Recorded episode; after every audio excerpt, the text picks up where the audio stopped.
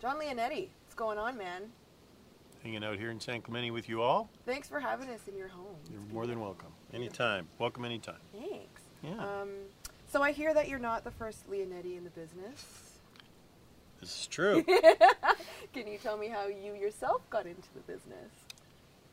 you can call it nepotism. Um, actually, uh, my daddy, who is 97 years old, um, was in the business like, I don't know, the 30s, something like that. He was an electrician on The Wizard of Oz, and he gaffed Singing in the Rain.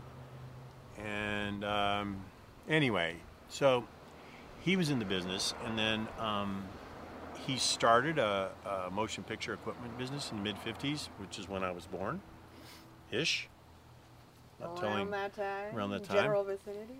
And um, yeah, and so uh, I just went to work at like 13 in the family business, you know, like you do in any Italian family business, and uh, kind of had really nothing to do with me necessarily wanting to be in the business, you know, but um, um, I just went to work there and thought it was really interesting, you know, um, and so it was inevitable that I would work in it, but not necessarily that I would, you know.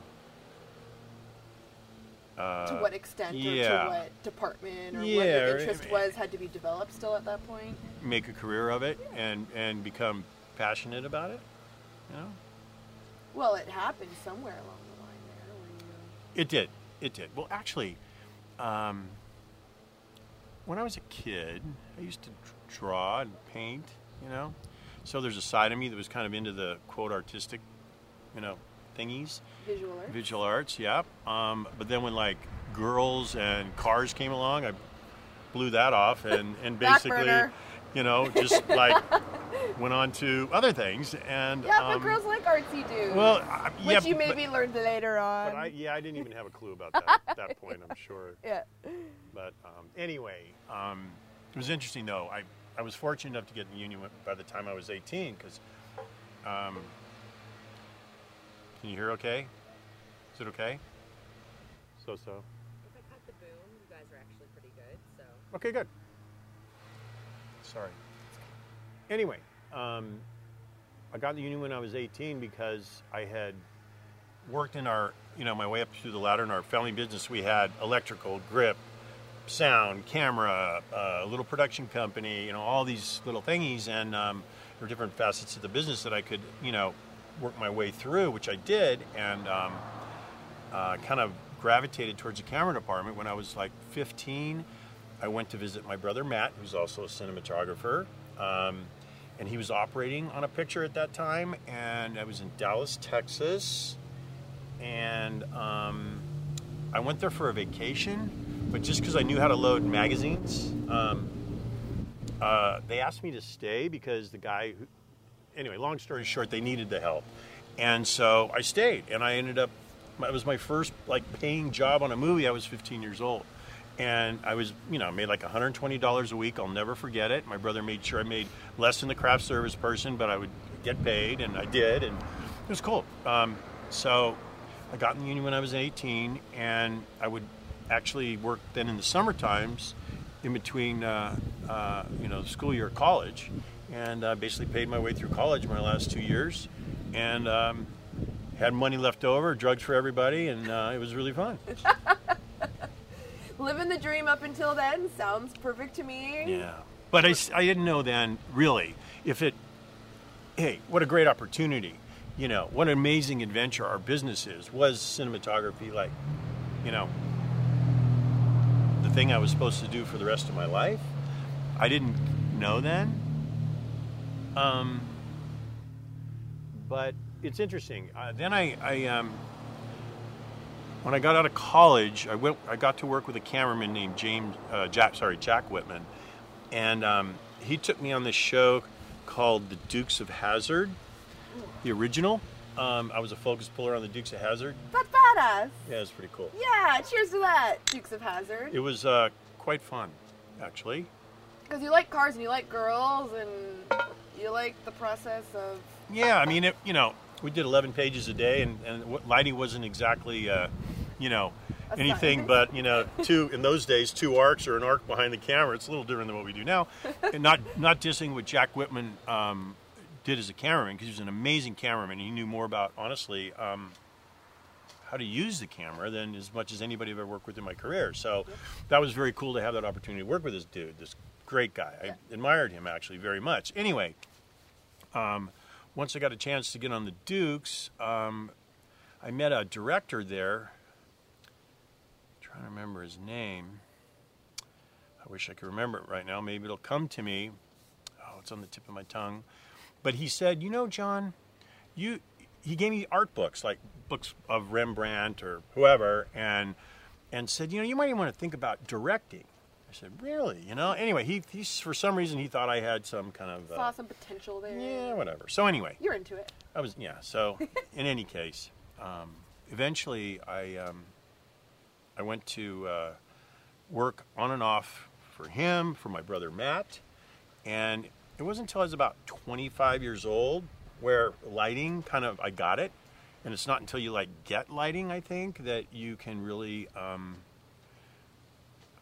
I want to say maybe become even more passionate about it or become passionate about it. Let's when you see how way. relevant it is. Yeah, and, and understand what it takes to uh, to light something appropriately for the story. You know, um, technically and creatively, it's because you get to use both sides of your brain and all, but it's it's actually a fairly it's very different when you know now we're shooting everything basically. Uh, or almost everything digitally, except for a, you know a few television shows or a few um, features, um, which I, I get, I embrace. However, think it's kind of sad, you know. You can get away with more, maybe. Well, it's not like you could look at a monitor and light and go, put light here, put light there. You had to know what the hell you're doing, expose it properly, and hopefully it was, you know, in a based on the story for artistic reasons and so technically you had to have your shit together but but and, and creatively you had to you know kind of marry that but it's different now and, and, and not that I, I think lighting off a monitor is a bad thing i don't but it was just very different so um, i um, Do you think maybe almost like part of the craft of being a cinematographer is gone because of the evolution of the digital camera? Or is it just evolving? You still need to have that part of the eye. I think it's totally evolving. It's I, evolving.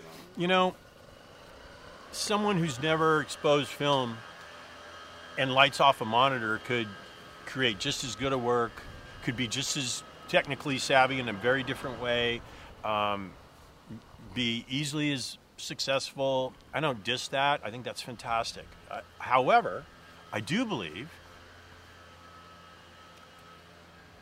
that um, the experience that I have acquired and many others that come up from film have a, a whole different experience and expertise.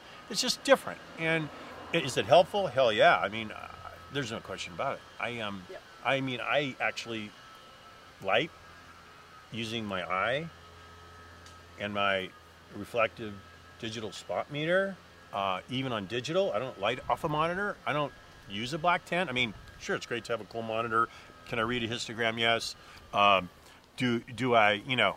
But you do don't I- rely on that. Not at all. Oh, not at all. I actually, I treat every digital camera um, like a different film stock.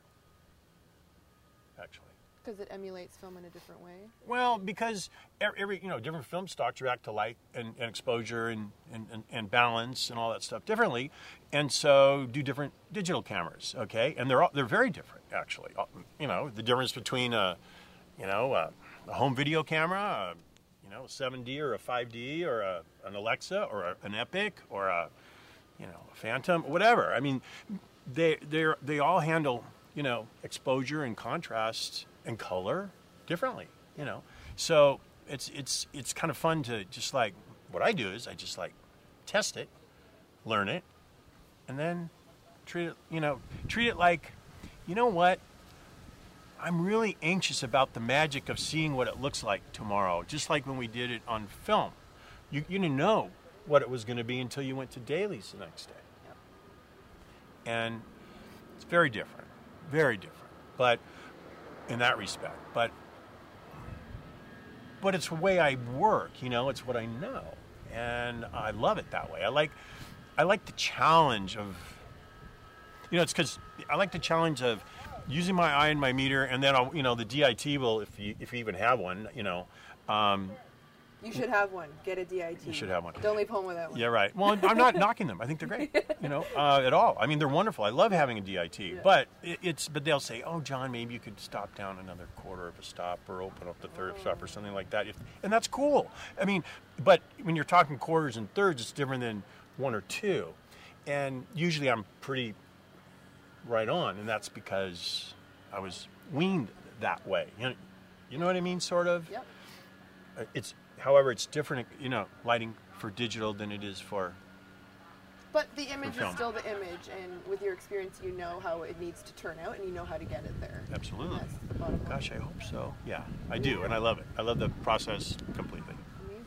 Um, earlier, you had said to me that um, we're here in San Clemente, and you uh, Mhm. enjoy some surfing activities over there. I do. Um, that was interesting because um, one of the films that you worked on, uh, Soul Surfer, Yeah. uh, Yeah. is an amazing true story uh, about a surfer. Can you tell us a little bit about the story and Sure, how love you to. got involved in it? Honored to be a part of that film. First of all. Beautiful. Oh my gosh. Um, you know the the uh, the passion that uh, Bethany Hamilton has had um, for the ocean and surfing is you know it's it's as religious as as, as, anything I know Yep. actually, and I think that you know on that note um, she's also very uh, religious and, and she's very Christian and and all that. And I do believe that her belief in you know God and all that stuff which I'm not so much into personally anymore but I totally think that that helped her. But I think that ultimately her her passion for the water and surfing is what drove her to you know get back in the water what three weeks later? Anyway after she lost her arm from you know a tiger shark at 13 years old. And it was it's a, you know the story is about her uh, having that determination to come back in spite of what everybody thought including her parents who are they're surfers too. I mean they're all water people. Her whole family are water people.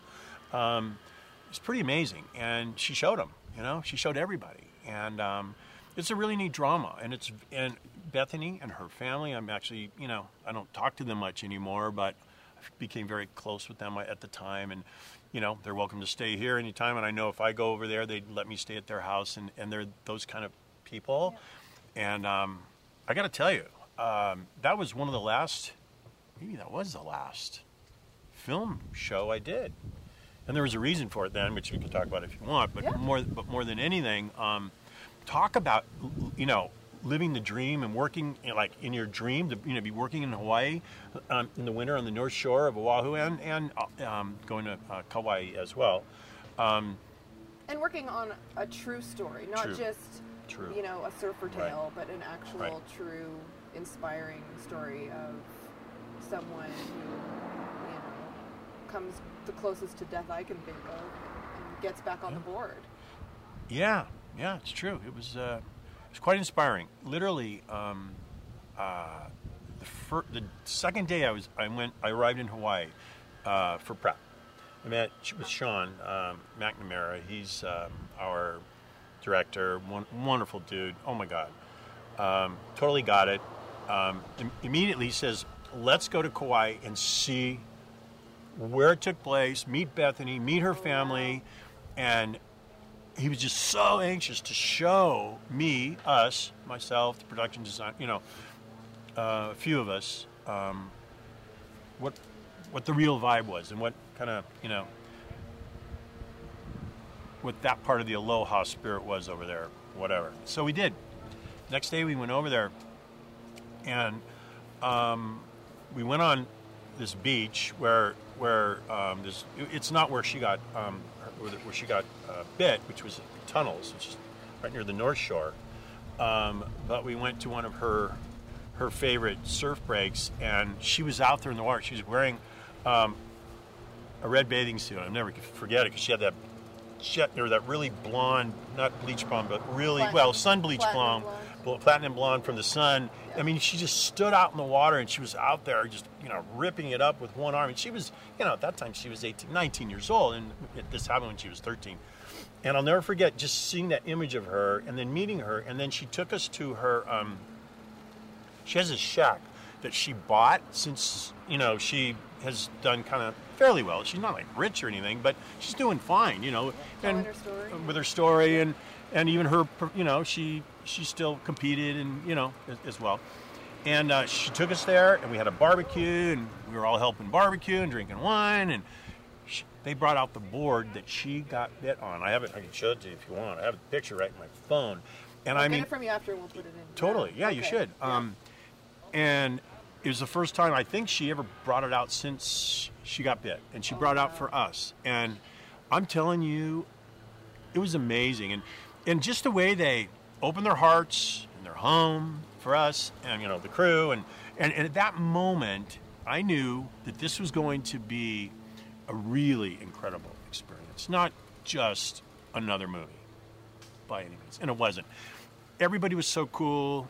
Um, I love the water. I mean, to be able to do dialogue in the water. I mean, to have you know your gaffer and key grip out there. You know, and like using a, a foam bounce board as a as a, a as a bounce, but really like a boogie board to hang out in the water and just you know. I mean, that's what we did. It was all very natural. I mean, that was it. You know, I mean, very natural. And How it- did you get some of those amazing shots in the water? I have no idea. And they look beautiful. I mean, it's a Uh. sunny day and that's great and all, but you know, everything's looking crisp and clear and gorgeous. I mean, how do you Well, control Huh. Mother Nature like you can't. You can't. You, no, no. You, you, you know. Um, where No, like for certain shots, I mean, there's I think there's some skateboarders in the film as well, and Yeah. there's some crazy shots of the point of view of under the skateboard. Like yeah, what we was put a? GoPro under there. The GoPro, I thought it was. Yeah. Well, I mean, what else could it be? But Well, yeah, I mean, you know, it- huh.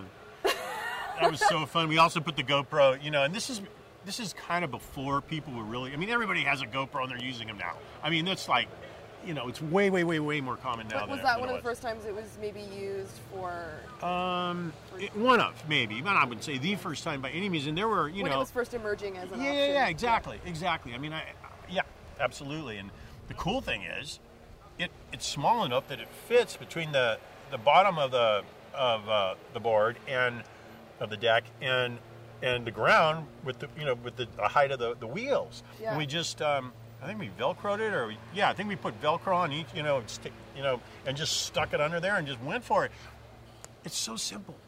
It's so simple and it's so cool. And those cameras are amazing. Actually, you know, now they're uh, now they have 4K.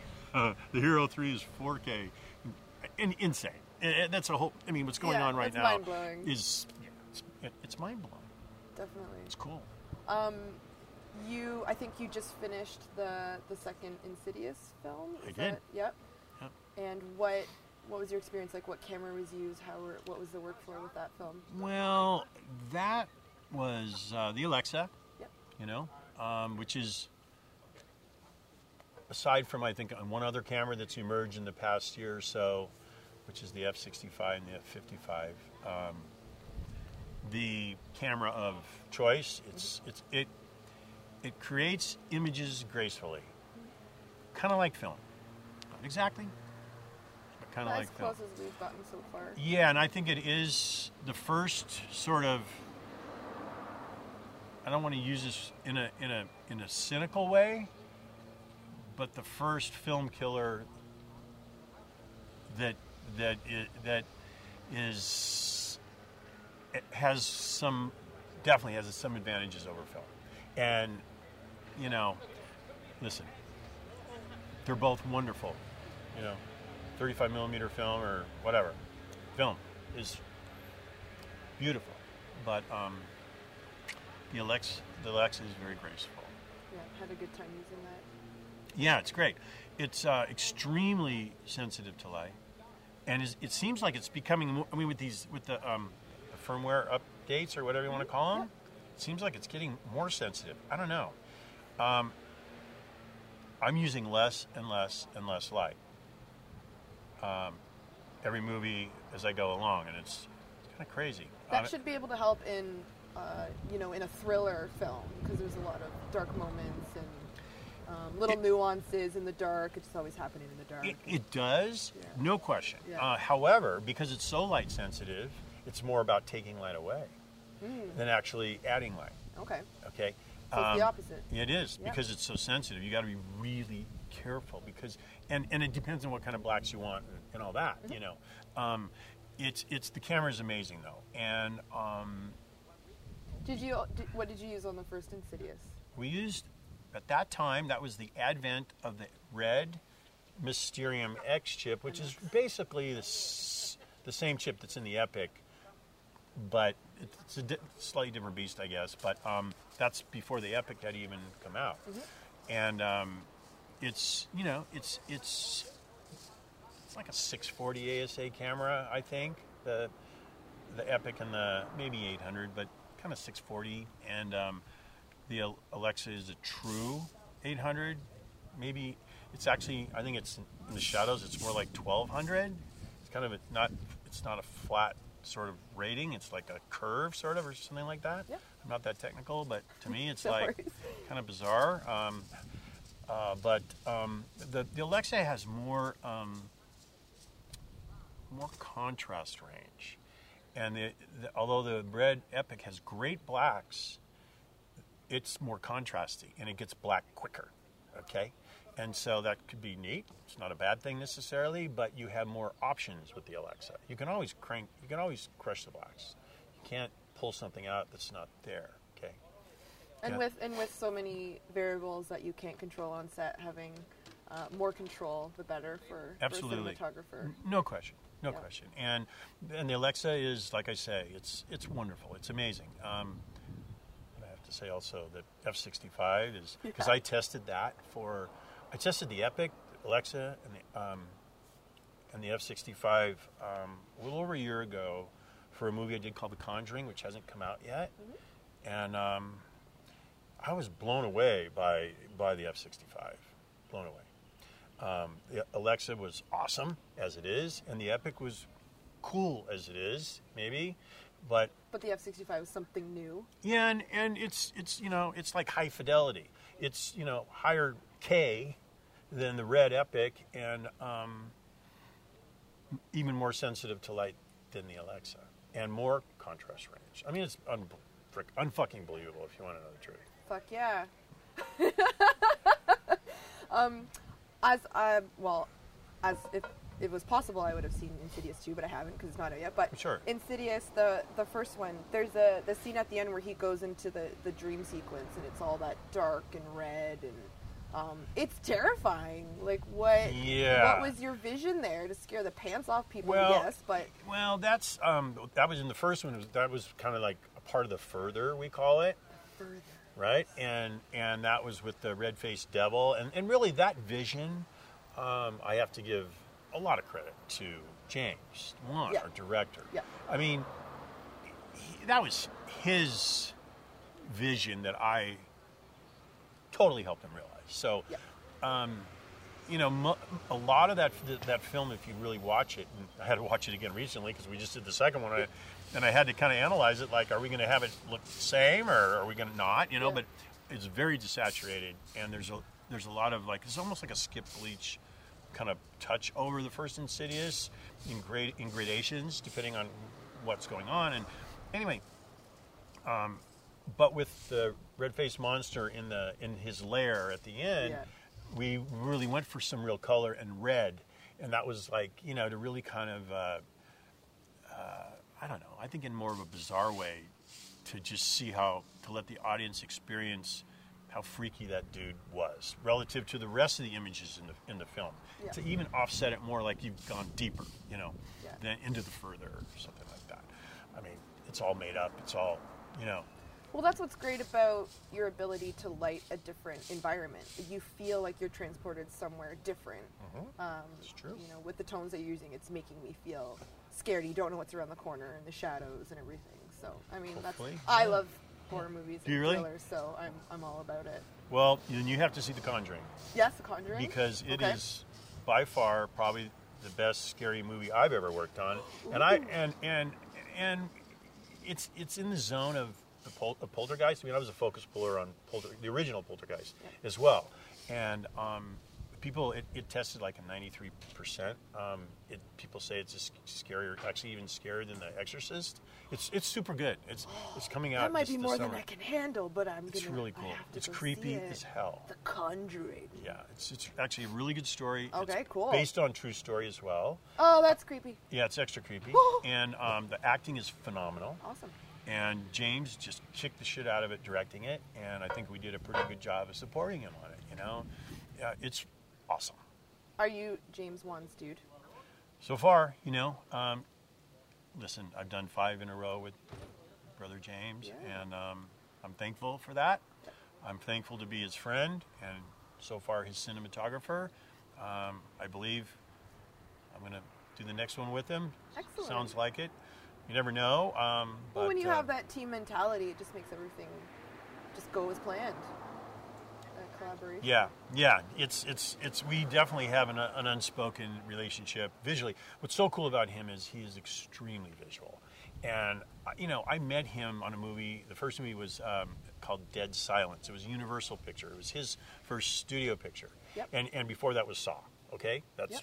that's all he'd done, and and I was kind of a universal boy uh, cinematographer then you know and they and since you know it's just the way our business is generally if you're you know for, for a newcomer or upcomer uh, to do a studio picture they usually put someone that's kind of a little experienced with them someone that done a few of their movies they trust whatever. So i happen to be someone that they had him inter- interview with as one of you know and coincidentally our vision seemed to be the same in the movie and it, we hit it off and you know now it's five in a row since and and i'm again i'm really really you know thankful for and that that's how it happens. yeah and but he is extremely visual and and he gets color and gamma and mid-range and blacks and skip i mean he gets all that shit big time Excellent. you know so to have someone that gets that and to be able to collaborate with someone that gets that and and help lift them up when they get that you know it's pretty cool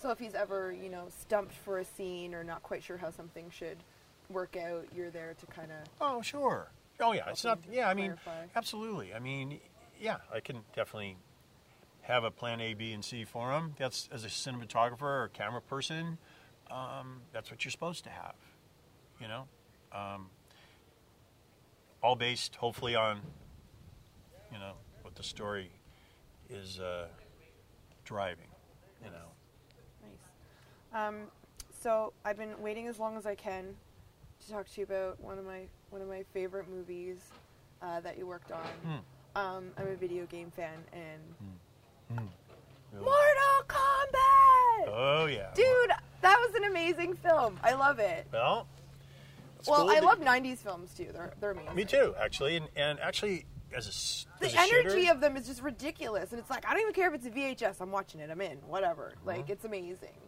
Um, Well, we did some pretty groundbreaking shit in that movie. Yeah.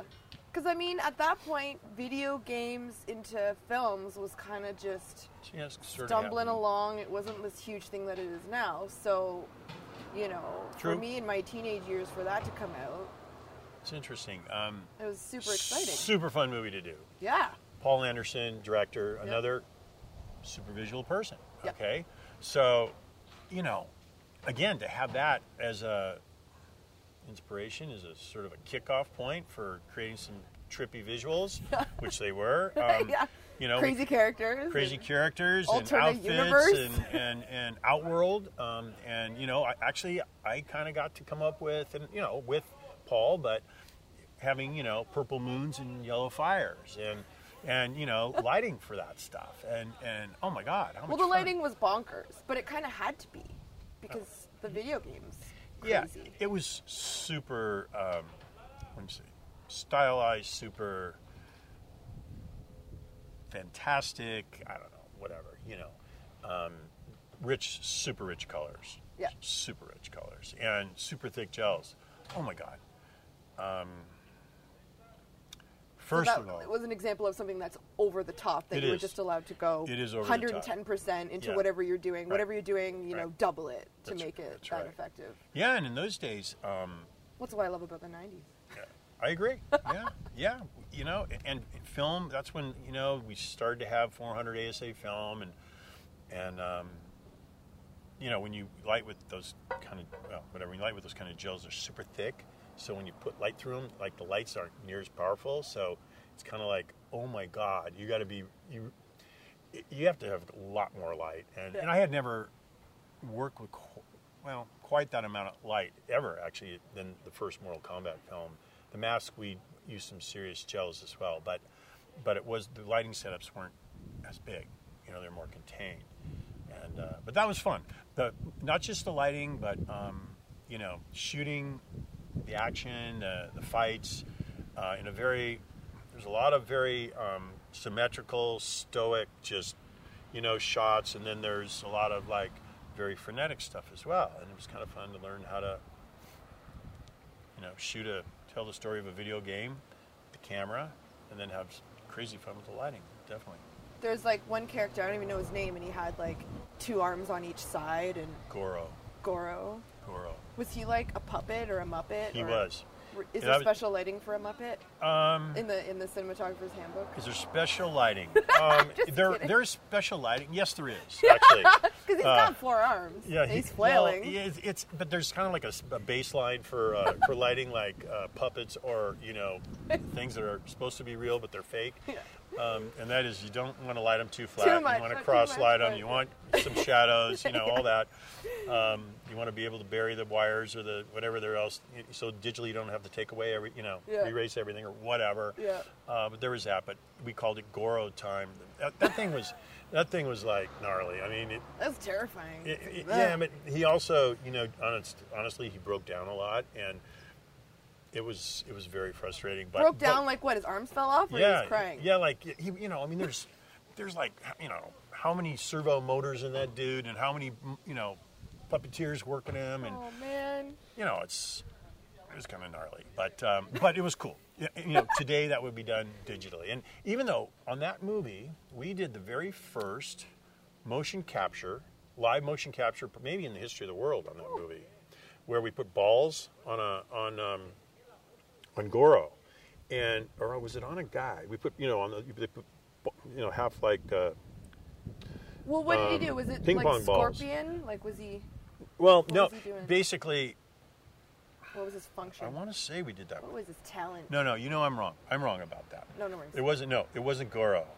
It was uh, Mat- Motaro on the second Mortal Kombat that we did that. I kind of got mixed up. Oh, I'm okay. sorry. That one I directed. I don't know if you know that. Oh, I think I did see that. Annihilation. I directed the second. Yes, yes, I did. I did That was a whole other experience in my career. You were like, I love Mortal Kombat so much No. that I must craft. No, no, no, it wasn't that. It was made up the actually kind of a joke how I got to direct that movie. Okay. If you want to know the truth. Go, go, go! Yeah.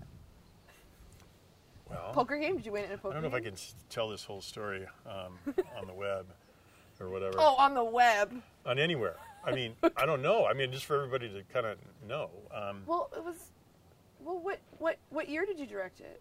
uh, it was 1996. Anything that happened in the '90s, you're free to go. Free to go. Yeah, I've decided. Bottom line is, I'll say this. Um, they called me to shoot the second one because we had a great time on the first one, Yeah. and, and I and they're like, uh, "You lit the Muppet amazing. You gotta come in. we did okay. Let's do this." We did okay. We had a great time. We went to Thailand, which was insane. The south of Thailand.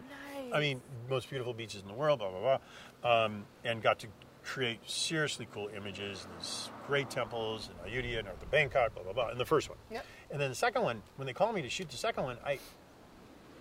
Huh.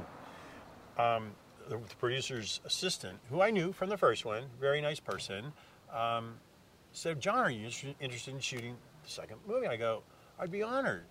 I said, but I think I'd rather direct it. And, and this just popped out of my head. I mean, this was like, I had no idea they were calling me. I wasn't trying to become a director in my career.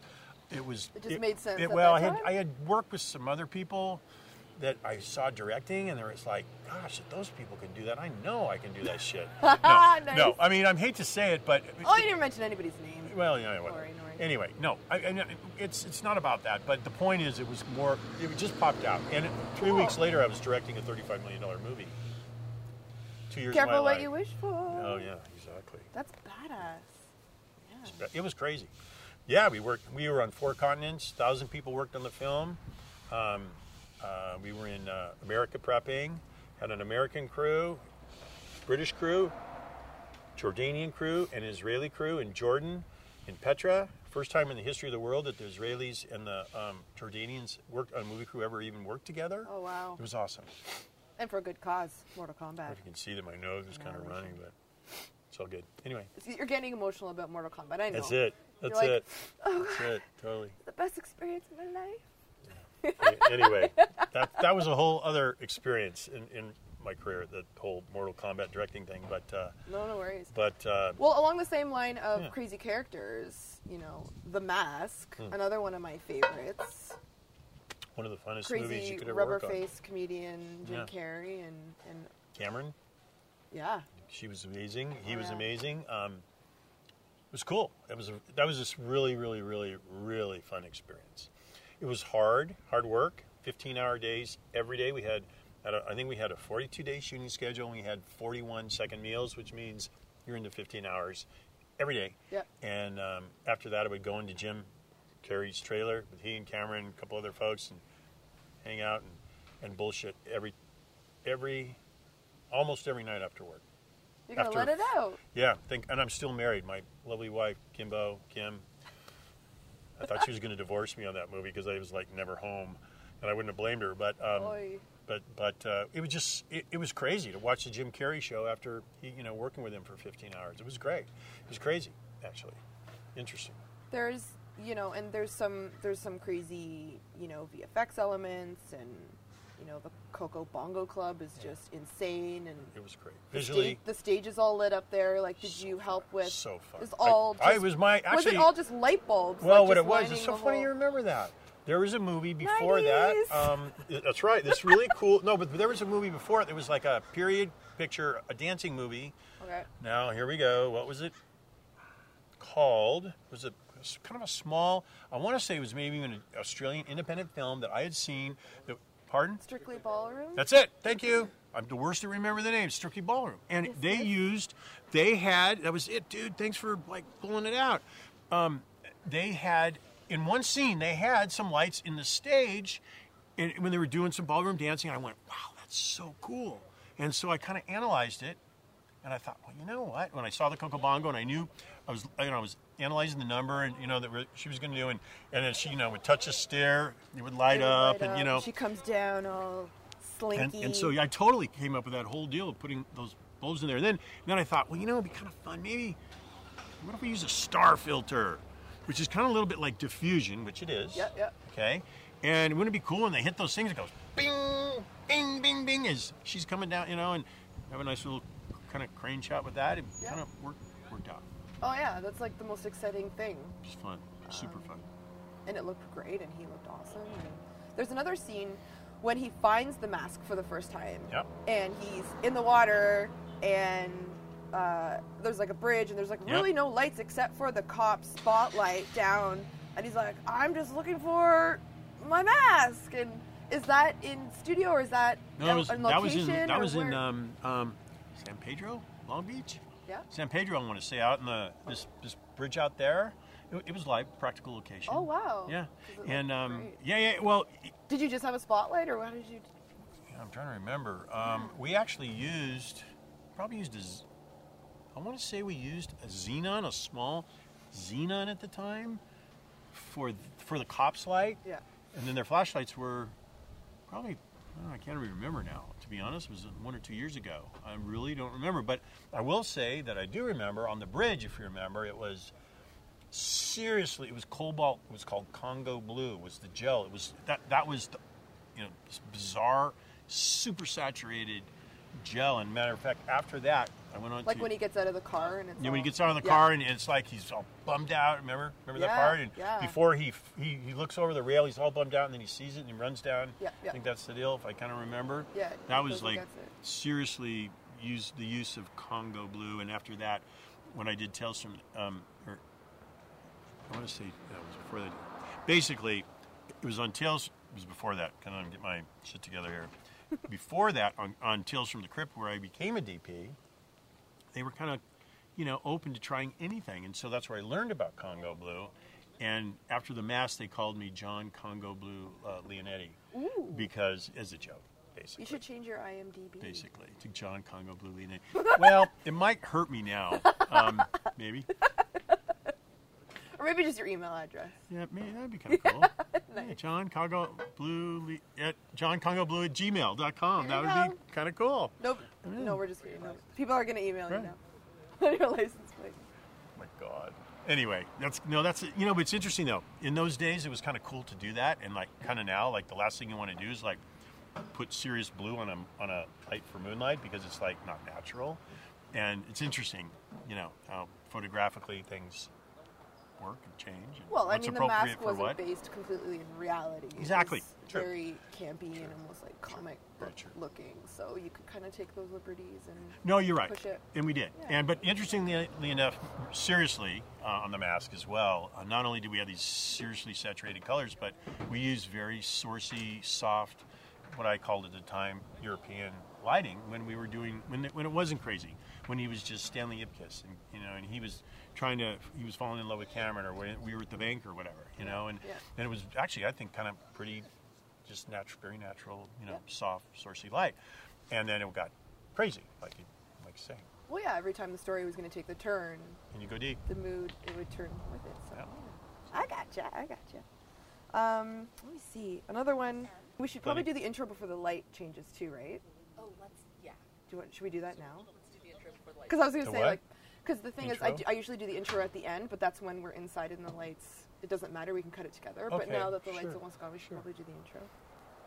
I'm Okay. like, so let's pretend we just met. Yeah. Oh hey. hey. One second. Okay. Welcome back to Craft Truck. Uh, behind the lens, I am here with through the lens. well, he's behind it too. I am. For a change, actually. through the lens. Sorry. Through the lens. No worries. Craft Truck has a lot of series that we work on. So behind the, I'm gonna have it. Welcome back to Craft Truck Through the Lens. I'm here with John Leonetti. Uh, we're on location in San Clemente Huh. in his beautiful home. Thanks for being with us. You're welcome. You're very welcome. Thanks for being here. All right, now I'm gonna do the mask log line. We're all over the place. For the one person that's been, uh, you know, hiding underground for the past 20 years, uh, the mask is a story with Jim Carrey. Um, Stanley Ipkiss is a, a banker with no self-confidence, and he finds a mask floating in the water. And when he puts it on, he turns into this um, crazy, lovesick fool, top of the, so much confidence, and like kind of really, really hyper too. And you can barely keep your eyes on him. It's, it's awesome. And uh, Cameron Diaz as well plays the, the slinky love interest. And um, awesome film. I feel like I'm probably talking to the one person that hasn't seen it, but there's probably not even that one. um, Fun movie. oh yeah, for sure, Definitely. for sure. Um, what else do I have? Yeah. Okay, so you've also had your share of comedies that you've worked on. Few. Um, Yeah. Hot Shots Part Deux, Uh, yeah. amazing. Again. Fun movie. Um, and Spy Hard and Joe Dirt. So I kind of those Yep. kind of stuck out to me. Yep. Um, as you know, really fun. Um, Fun period comedies. Yeah, definitely. Do you have any fun stories on, on any of those films? um. Gosh. Um. Fun stories. Or any enjoyable Wow. moments? Wow. I mean, each one of them had their Give own. Give me the dirt. I just want the dirt. The, Joe dirt. dirt. How about the Joe Dirt? Yeah. well, actually, just working with David Spade is kind of a trip. Um, definitely. Um, and Christopher Walken. Walken. Oh my God. you know what? do a, they just improv the whole time, or do they actually kind stick of. with the script? Kind of. Yeah. Kind of. Yeah. Um, I don't know. Uh, Joe Dirt was just uh, as as um, down home. I mean, my mom uh, was from Oklahoma, Yep. and I'm a city boy from LA, and so you know the, the you know the sort of satire on you know being kind of a a hick actually Country bumpkin. country bumpkin yeah uh, was i kind of appreciated the heck out of it actually i mean i i um, i'm kind of half hick myself so uh, and i'm half city boy so anyway um, I don't know if I have any really just amazing stories from that. No Um, stories. I mean, I some that maybe I, I have a story that I probably can't tell right now, but, um, but, This guy uh, full of secrets. but uh, I don't know. Um, maybe uh, Hot Shots Part Two. Yep. Uh, you know, that was just that was kind of a big movie for me, and and it was interesting getting into the head of uh, Jim Abrahams, who um, was uh, uh, the director on that, and you know, the, he and the Zucker brothers they had- their own sort of um, sort of I don't want to just say style, but almost a formula of comedy. And they would always just say, set the frame and don't frame it for where the funny shit's going to happen. Just kind of let it happen in the background or off to the side, Oh, and it makes it funnier. Yeah. And that's true. You think The, about sub- it, the subliminal it's true. And message. yeah, and, and um, I mean, there's a lot of really kind of just goofy things that, that are in the movie, funny things, but um, technically, it was actually kind of a challenging movie to do. You know, um, I don't know if you remember, there was a scene where I want to say, um, what's his name? Not Charlie Sheen. Um, pardon? No, no, it wasn't Cary Elwes. Remember when they were? Maybe it was Char- when they were doing that like they, that sword fighting scene on the stairway. I don't know if you guys remember that. I remember it because I had to do this gag where they're both fighting, and then he loses his sword, but then the shadows of the of the swords are still on the wall. You know what I mean? Yeah, and it was like, going. yeah, yeah, yeah. And they're in the picture. and You have to figure out how to do this shit, and it was so cool. It was so fun to like figure out and kind of you know make happen. But Like anyway, a shadow puppet situation. yeah, it's kind of like a sword shadow puppet situation. But Yeah. but um, you know what? It was just a great great experience in terms of you know working on kind of a studio picture that didn't take itself seriously, but but you know it was a serious movie. You know to like be a young cinematographer on. Well, I feel like well, comedy's kind of the hardest to portray. It is. Because it's so It's relative to the viewer and everything. is, So it is. even though it You're looks right. like fun and games, you have to have all the elements in line and the proper timing and everything. So Yeah, absolutely. But they're unique. Their kind of humor is unique. You know, Spy Hard is one thing. Um, that's just super goofy. I mean, that's just super, super stupid. yeah, Super stupid. It was fun though. I mean, working with those comedians, um, you know, and the, the, quite a few different comedians in that movie was was, was fun. I mean, I, unfortunately, I just don't have that much recollection of those. It was so many years oh, ago. No worries. to no be worries. honest. I'm just throwing them at you. Um, what about Detroit Rock City? Awesome experience. Awesome. I feel film. like you just would have had a blast doing that. It was great. That that movie, as a comedy, was like, you know, it's kind of a re, kind of a more realistic comedy. Kind of a. I feel like we can all relate to that. I can too. Being super stoked about something. I remember that one. I remember everything about that one. Yeah, being super stoked about a band and not really caring what you have to do to go see them. And I have gone through that myself, and I'm sure you Well- have too, being into music. You know, um, yeah. I mean, these four kids, these four guys, would do anything to get to this this fucking Kiss concert, and and it was it was awesome. I mean, the director Adam Rifkin, um, what a cool guy. What a kind of um, offbeat kind of dude with great ideas. Understood the camera, understood how to move the camera and how to have fun with the camera, and, and then I kind of would help him with it. But one of the coolest stories about that movie is, in my opinion, um, once all the, the four guys got together, they finally got in the car to drive Yeah. to Detroit Yeah. to you know to like hit the concert. They got the tickets. Um, he said, "John, I want to do this shot," and and they've just left.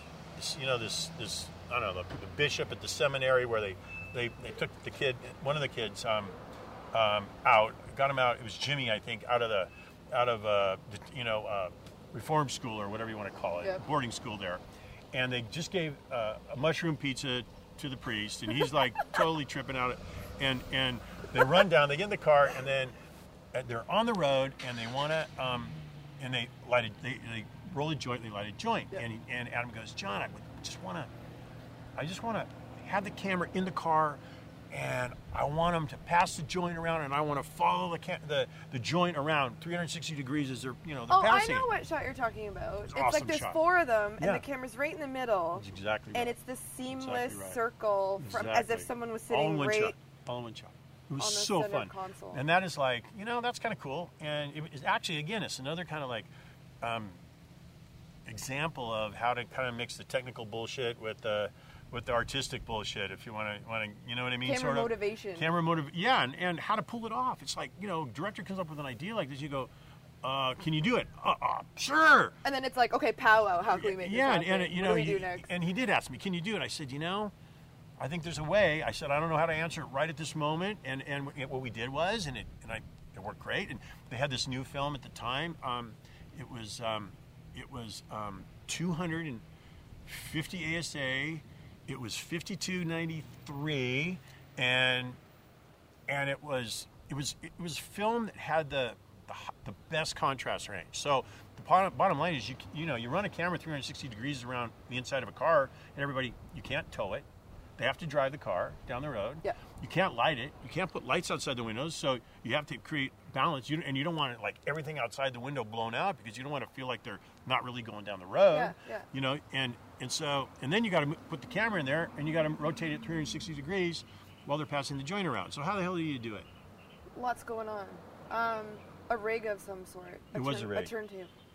You, yeah, an upside down turntable. You're Yeah, right, girl. I just you making got it up. I don't no, know. you got it. You got Yeah. it. Basically, what we did is we took a snorkel, and we, we you know, we got a car that had a a, a um uh, a sunroof in it. It was a you know like 70 Volvos, you know, sedan. Oh, like a periscope. yeah, like a periscope. An, an upside down, per- periscope. No, it is the right right No. side down periscope. well, for a yeah, for a snorkel lens, a lot of all my those, submarine experience tells kind me. of well some peris- submarine periscopes kind of went up but anyway it doesn't matter um, it doesn't matter anyway um, um, we did that and we put it on on the rack we you know took speed rail and put a, a remote head and a 16 millimeter lens on the snorkel Yeah. and then we followed it with a period van with a radio controlled remote head and and so you could see us in a period van Yeah. but it didn't matter we were you know half a mile behind or a third of a mile behind Yeah. and uh, and I actually even took the time to like find this bitchin' tree line road, so it would break up the sky a little bit, so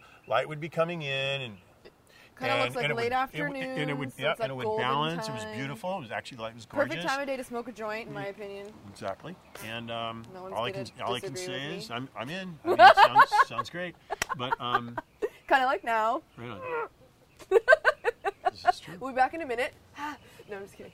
Um, and then and then anyway, we uh, we did it, and it worked. And it looks great. And it was, you know what? The cool thing about it, bottom line is, it had um, the energy that the kids had when they were passing the joint. They were so excited. They're having They're a good just like their mouths are open and their eyes and, are like, ah. and yeah, and the lens, the choice of the lens, everything about it was like kind of perfect, Mm-hmm. and it worked.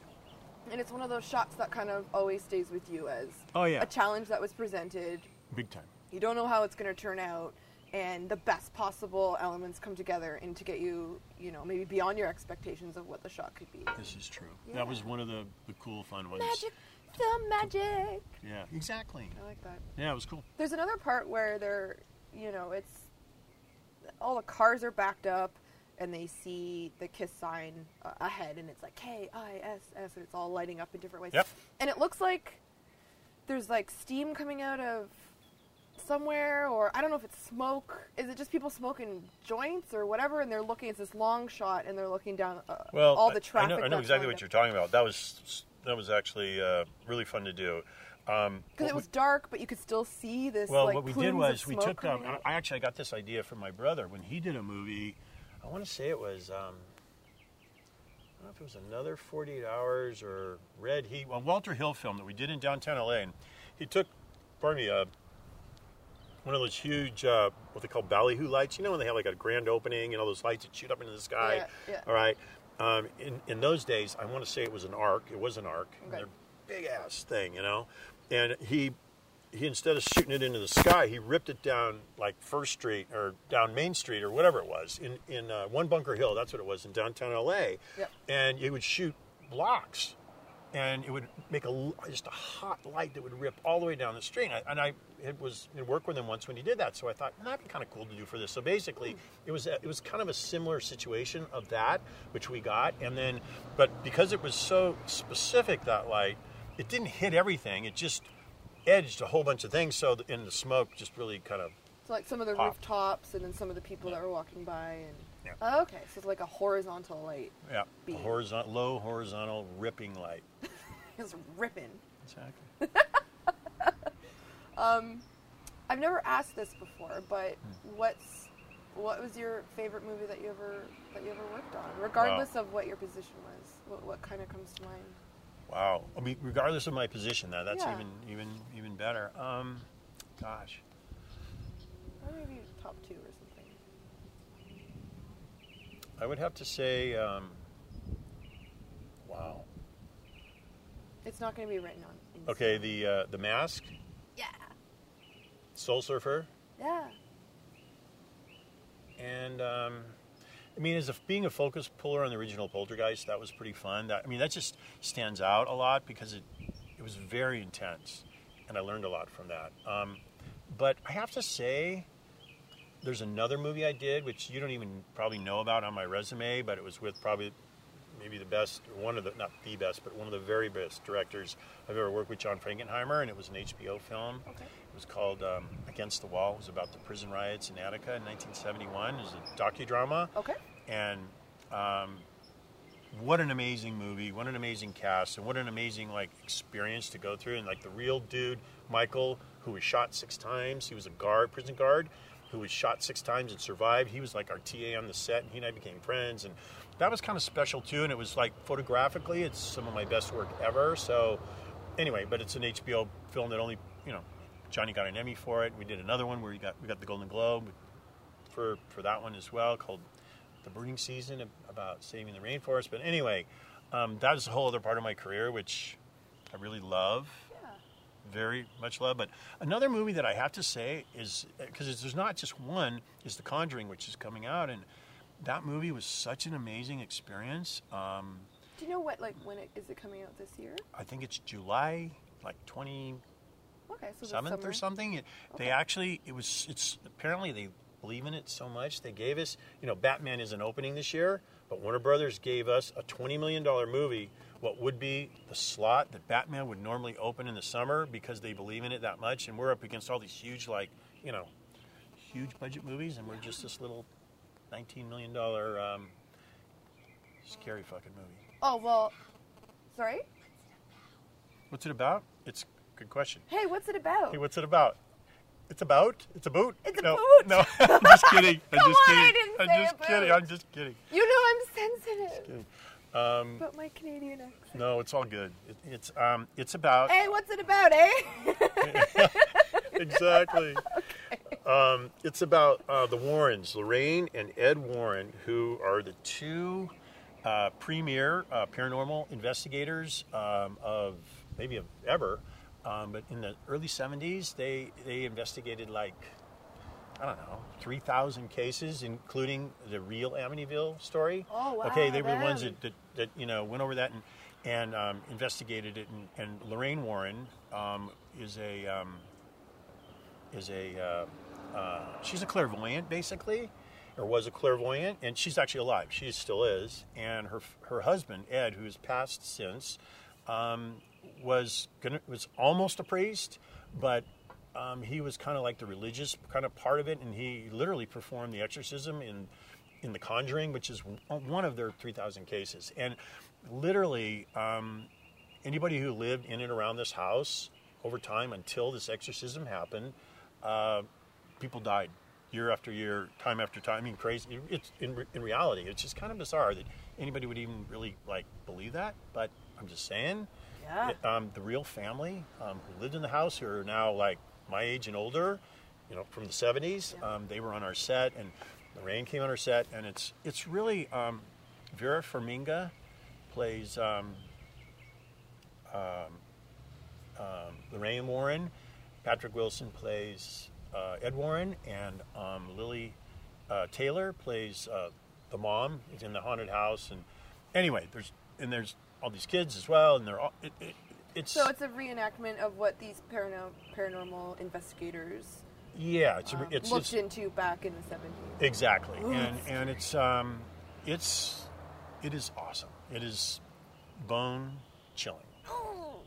But you can't tell us what they what they found, not yet. Well, no, you just got to see it. I Yeah. mean, it's and it's not. It's all you know. It's all very psychological. There's you know not a drop of blood in the movie. It's not about that at all. It's it's just creepy as hell. Oh, nice. Cool.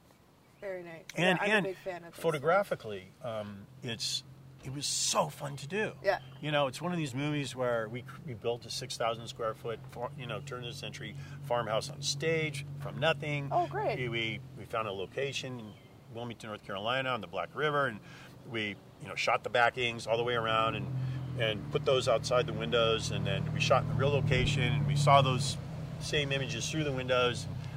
I mean, it's it's awesome.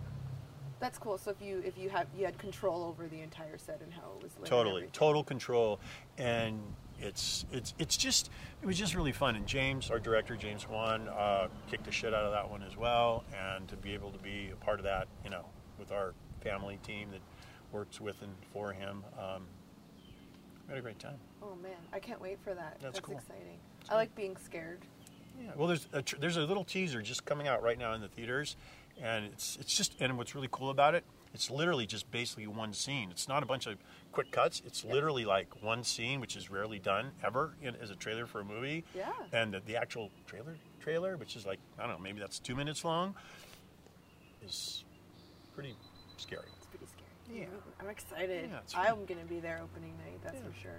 I don't know something about scary films just gets your blood pumping. No that's true Gets your pulse racing. yeah, they're fun to shoot too you know It was fun. yeah Nice, nice. Um, let me see. What else do I have? Do you want to talk about? Do you want to talk about? Oh, Child's Play's Uh, on here, and I've got Scorpion King too. oh yes Anything from those, or is gosh oh yeah well actually they're they're uh, child's play that little fucker chucky um, I can't even watch that shit. Like, that thing's terrifying. i mean Like, what has he been like burned and decapitated and like buried and whatever, and he's still coming back? Like, what the f? He's um, he's a hell of a character. Uh, he, I'll never forget. We were um, it- actually, first of all, it's really kind of cool um, to So see. Child's Play is about a scary doll that comes to life and tries to kill everyone, and he's kind Yeah. of a pervert too, which is like extra strange.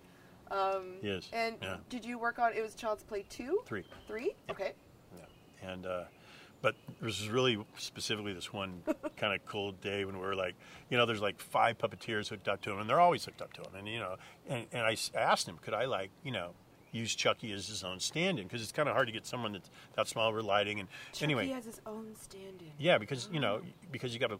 It's like an actor. You got to light him and and so. Uh, um, hey guys, um, so uh, I was um, E true Hollywood story, you know, the usual. exactly. um, so I said, Chucky, would you, you know, because you're you're talking when you talk to Chucky, you're talking to you know six puppeteers, but I'm talking to him like he's a stand-in or an actor, and I go, Yeah. Chucky, would you mind turning your head this way? And he just goes like this. Oh He yeah. flipped me off. It was awesome. I'll never forget that. To see this little that little fucker flip me off while I'm lighting him was kind of classic. Anyway, sorry. I love it. True story.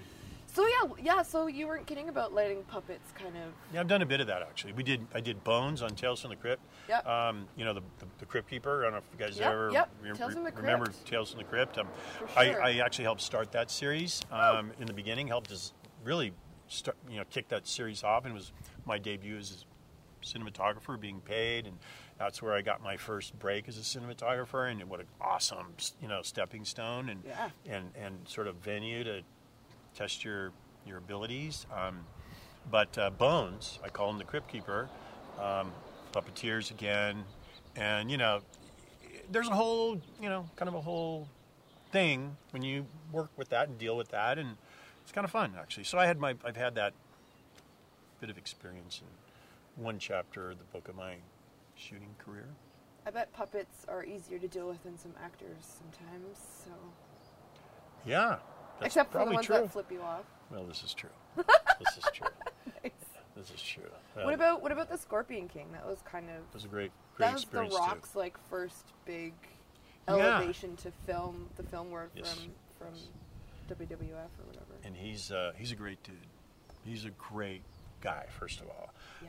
good soul, really good soul. And um, that was the biggest movie I've ever shot, like a hundred million dollars or whatever. And pro- and I hate to say this, or I don't hate to say it, but I have to say it. It's probably the easiest film I've ever shot. Oh, I mean, great. because you had like any you have all everything you need in all the time you need and it's like it was almost too easy, too easy and it's it, it- and I honestly think there was too much money wasted on that movie like for all these independent films I've done since as well that I think we could have made probably 5 or 10 of them for what was wasted you know on that in a way I'm not you know for whatever that's worth but that's just kind of an aside Well, and you have that perspective now that you've kind of worked all across the spectrum. this is true I've Yeah. done everything from a million to a 100 million yeah. and uh, studio, you know, independent, whatever. And I, I love it all actually. And, and I really, I loved, I loved working with Chuck Russell, the director. I did the mask and that, and that movie with him, and he's a very visual guy as well. And and working with The Rock was great, and and having those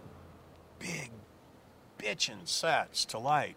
Oh my God, how much fun is that? And how, you know, in, in in Sodom and in Gomorrah in 3000 BC, you know, there's like no electricity, so everything's like flickering, or not necessarily not necessarily flickering light, but it's all firelight or oil lamps or whatever. So it's a whole To try other to emulate that Yeah, and it's and it- oh yeah, how much fun! I mean, without getting into the details of that, it was so fun to do that, and I would love to do that something like that again, actually. Um, Can, Ma- can you do the description of that one? I haven't seen it in a while. Scorpion For the, King for the three people. Well, that he that's the Scorpion King. prequel to the Mummy, and I'm not the best at explaining that part of it. Oh yeah, Okay. it totally was. Basically. Okay, I remember now. And and um, he uh, he um, oh god, you got me on the whole what, they're like- the whole thing. Um, oh. um, like people in the desert in 3000 BC. well, yeah, I mean, it's it it's basically the world was just all desert. It was. It was. It was.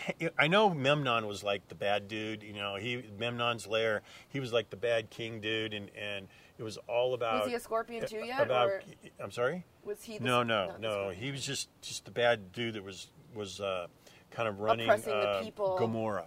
Okay. I want to say. Yeah. And um, and then um, um, um, what's her name? Um, what's her name? I shouldn't even say that. Um, Kelly Hu was the princess. Yep. Beautiful, wonderful lady.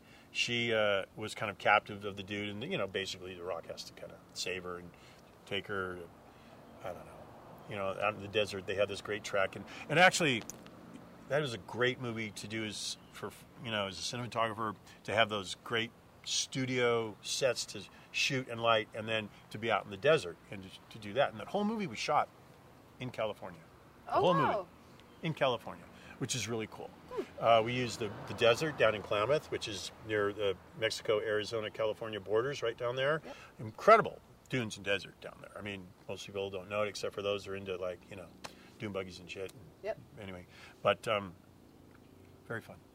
So to be able to light, you know, the desert scenes with the stuff that's in the set, is there? I mean, is Well, that you know- kind of difficult to make sure that it's seamless and that Um, people aren't aware of when it changes from the set to the actual desert? Yes, actually. Well, well, part of it that's that we built like a 200 foot long wall. It was about 40 feet high, and then we did digital extension of that Yep. for you know the rest of the uh, Gomorrah Castle or whatever it was. Yeah. So there was that, yeah. But we had a lot of practical stuff to shoot with with that.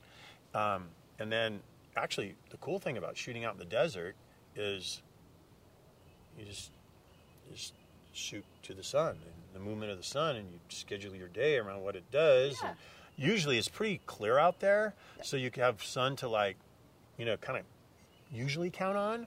And rarely do you did I ever even use a light out there at all. So I'm You just yeah. Yeah, no worries. Could change batteries. I mean, uh, cards. Roll out. no worries. So you shot a series called The River in Hawaii, and that was broadcast last year, I believe. Yeah. Um, shot the pilot in Puerto Rico, Okay. and then uh, did seven more episodes in Hawaii. Did not get picked up after that. Um, I didn't think it would, even though I thought it was cool. Um, I haven't seen the, the show. Can you tell me what it's about? It's um, yeah, it's all found footage found footage. Every bit of it's found footage, supposedly, and it's about this guy who it's kind of like a land and water based version of Jacques Cousteau, but not below the water, but above. And this guy is kind of a nature dude, and he had a show in the 70s and has for many years, or maybe late 70s, early 80s. And anyway, he gets lost, and he and his whole family, who was always with him as as um, as he would produce these things, and you know, were and his wife actually was a producer in it as well, and they're all wondering what happened to him, and it opens with his you know his son giving a eulogy because he just they think he's died, they've given up on him, and then he goes to a bar, and then and all this is being um, videoed, taped uh, by some documentary cameras at this point, and they these cameras then follow with the mother and, and another producer who was always on the show um, into this bar where his son afterwards is just drinking and kind of bummed. And and they go in they go he says you know get the fuck out of here leave me alone you know? And he, they go well we found your father's beeper it, he's actually we think he's alive so then they go down to the amazon and try and find him and there's all this weird shit that goes on with it I'm a liar. I have seen this. I just forgot what it was called. so, It was crazy. Mm-hmm. And so there's, I think, so the film crew sets up like security cameras around the boat, you got it and then they're trying to find him, and then there's just like quasi paranormal slash like spooky Yep. shaman stuff going on. this is true Weren't there like crazy dolls in the middle of the forest? There were. And then they're like, "We're gonna stay here," and then they're like, "There's really scary two. dolls. Let's Episode get the hell out of here." Yeah. Yeah, That was, so- that yeah. was that was uh it was like thrilling. It really It's like is. super thriller. thrilling, but it's network television was not ready for that. No, A cable show, tel, you know, network maybe, right? but not. I don't think ABC or whatever. It was too intense, too out there. I, it's it's it's. I don't know. I didn't. Even though I thought it was cool, yeah, which it was, um, it was just maybe too intense. And and it was great for me though because it was like um, kind of a a great experiment in messing with digital imaging. And um, we had 16 cameras on the truck with two camera crews, Wow. seven different formats of cameras, seven different kinds of cameras. And we were having actors operating cameras. You know, it was they were the documentary cameraman in the show, Yeah. and um, So kind of a logistical nightmare that you had to make work. oh, all that shit. We have sometimes eleven monitors for the director to watch and at one time, which is insane, totally insane. I mean, who can watch eleven monitors at one time? Nobody. And of course, you know, you can't blame him. Come on, I want more cameras. Well, okay, but Yeah. is that really what we should be doing? But anyway, that's a whole other deal. But it all Um, came together. I thought it was great. I No, no, think I saw it- the first three episodes. It was cool. I mean, I think it was cool. Yeah. Um, and we would have like three, four, five, six mounted cameras, which we'd use 5Ds, 7Ds, GoPros, uh, SI2Ks. Um, um, um, I also had, um, uh, I would mount Vixias, which are these little, um, you know, consumer video cameras, basically. Yep. Um, we had thermal imaging cameras, you know, night vision. I mean, um, all this shit, and uh, kind of crazy. anything a river rescue vessel could possibly need. This is true. We even put a GoPro on a remote helicopter that the actor literally held in his hand, let go, and caught again, all in one shot. It's kind of cool. That's awesome. No, Imagine that. Kind of, kind of neat. Nuts. You like the challenge, Oh yeah. Mr. Leonetti. Mm. You like the challenge. I can tell. I can tell. Um, the reason I can tell um, is because you worked on Piranha, Oh, and no one would sign on with that unless you're a thrill seeker. how much fun Talk was about that? logistical craziness. That was awesome. I that mean, was like, so fun. okay, wait. So, like, how did they spin this to you? Like, how did you, when they're first like, here's what we're gonna do? Like, did it sound crazy? Um, yes and no. That's a little VW bug. Oh, so really? cute. Yeah, there's quite a few around here. There's actually the big ones too, the vans, the old ones from. Yeah. I mean, you you need to like go to Sano. San Onofre is a great surf spot down here. It's like hasn't changed since the early '70s, and it's it's amazing. But anyway, There's hippies hiding all in these there hills are, over here. and it's fantastic. um, but uh, um, you know, Piranha was actually a really interesting photographic um, experience. Actually, you know, it was Piranha 3D. Yep. Um, we did conversion. We we were gonna uh, capture, you know, two camera capture, but we realized, and I mean, I kind of immediately figured out and realized that it would almost be impossible to do it efficiently and actually correctly, even especially with the the um, the budget and the schedule we had, because to capture two cameras on the water day in day out, um, you can't even you're not, you can't even use the Pola screen, or you couldn't then on Yeah. a on a twin epic system or whatever because you know just if one Pola is different than the other. Then they don't line up, and it's a whole. Anyway, I can go on and on and on. But we Yeah, ended up deciding to capture, and, and, and the director really wanted Alex Aja, who is an amazingly wonderful director and a cool dude, and he's French, and he gets it. And his sensitivity to that movie, in my opinion, made it so cool for American audiences. I mean, he went there, he went deep, and Oh, he didn't give a shit, and he just hoped America could handle it, and it was cool, I thought. But um, Absolutely. but uh, you know, photographically, it was fun to do, and it was he wanted to do it anamorphic, and we did it anamorphic, and and then they converted it, and we shot that on film uh, as well, um, like Soul Surfer. Um, again, in, in those days, digital cameras couldn't handle the contrast range of the sun, the highlights in the clouds, the shadows at one time, and and film does, did, Yeah. still does. Um, now that Alexa does, but didn't At have, didn't have one then. Yeah. Um, anyway, um, but how much fun! We're on Lake Havasu. I mean, sunrise to sunset. How many days in a row? And spring break and all the crazy shit that was going on. And all I can tell you is my crew had a great time. Use your imagination, people. Excellent. Exactly. Well, I mean, like, there was just, you know, boobs and blood, which is, you know, always a recipe for success. Exactly. The glass bottom boat with the naked chicks underneath and. Oh my god. Oh, yeah, that must have been hard to light. Oh my god. What a god! job for you. Actually, Poor that was that was actually it was super fun to do. But that's that's an interesting challenge. It was, it was an interesting lighting challenge. We built our own tank. We had the, like the, the biggest tank in North America that we built up in Havasu. That you know next to the one that was down in Mexico. It was the biggest one in North America. Wow. And we and I think they just filled it in.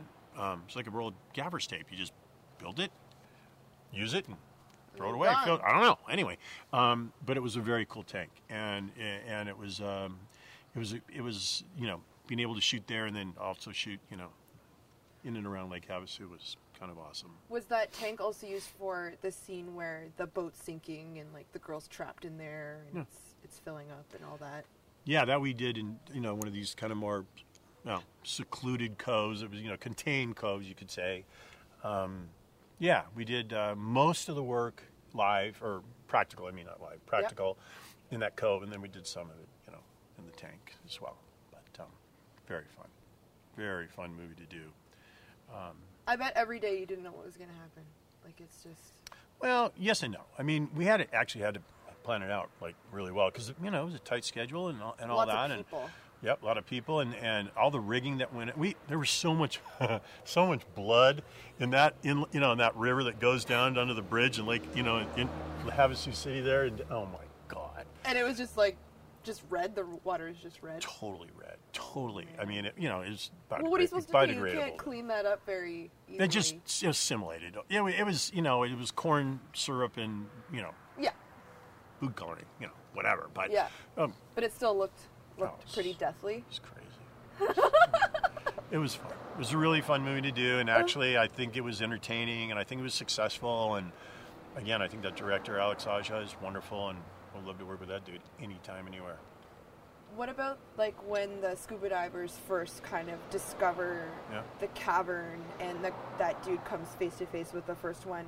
I mean, it was that all in a tank as well. Like, how was that? Combination supposed- of yeah, that's that same tank, quite far down. same tank and digital as well. Yeah. It was a combination. And so, how was? How do you? How do you light that? Are you just?